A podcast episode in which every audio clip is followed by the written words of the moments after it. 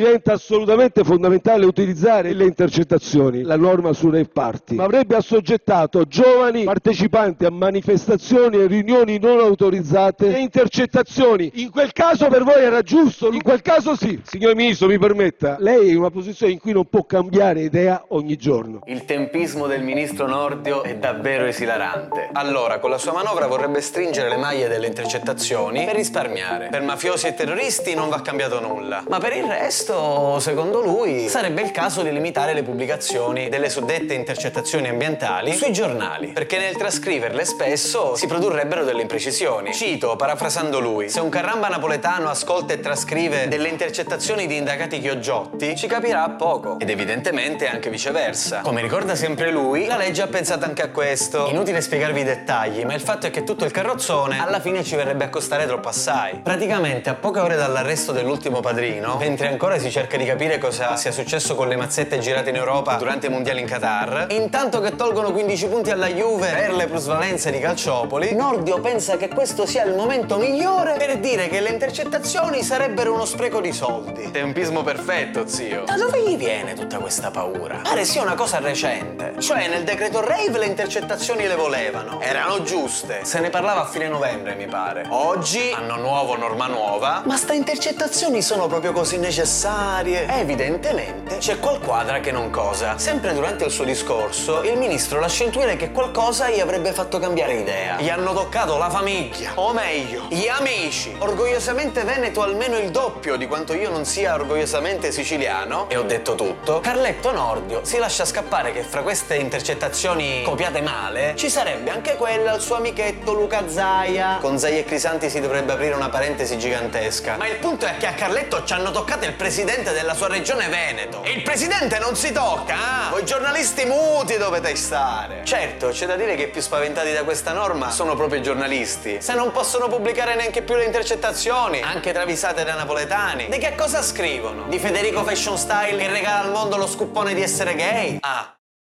lo fanno già. Che culo. Un attimo, scusate. Mi chiedono la linea dalla puntata precedente, la 15. Boh, vediamo. Prego, Giuseppe di ieri, a te. Stasera vado anche a vedere la traviata di Puccini, sì, di mia sorella. La traviata di Giuseppe Verdi, vabbè. Tanto quanti dei presunti appassionati di musica sanno di cosa stiamo parlando. No, questo lo metto domani. Perché continuano a commentare tutti senza manco guardare i video. Dov'ero?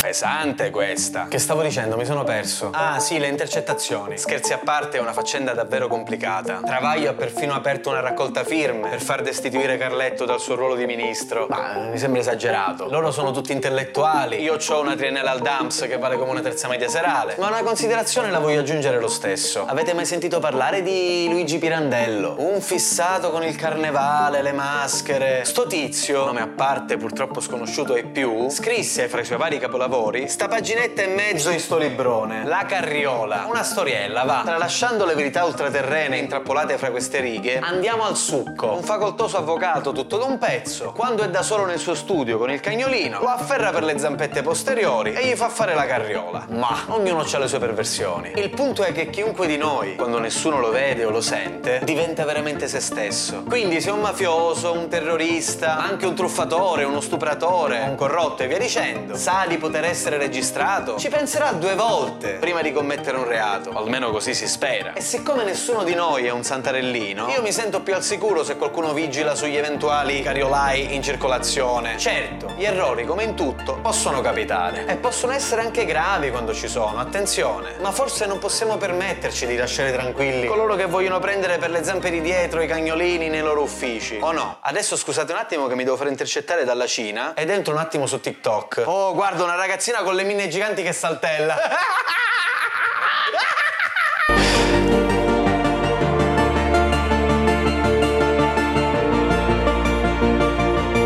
Pascal diceva che se tutti sapessero quello che tutti noi diciamo degli altri, non avremmo un amico. Ed è vero, perché la voce del sen fuggita che noi usiamo ogni giorno, magari condita di imprecazioni e ahimè nel mio Veneto anche di bestemmie, sono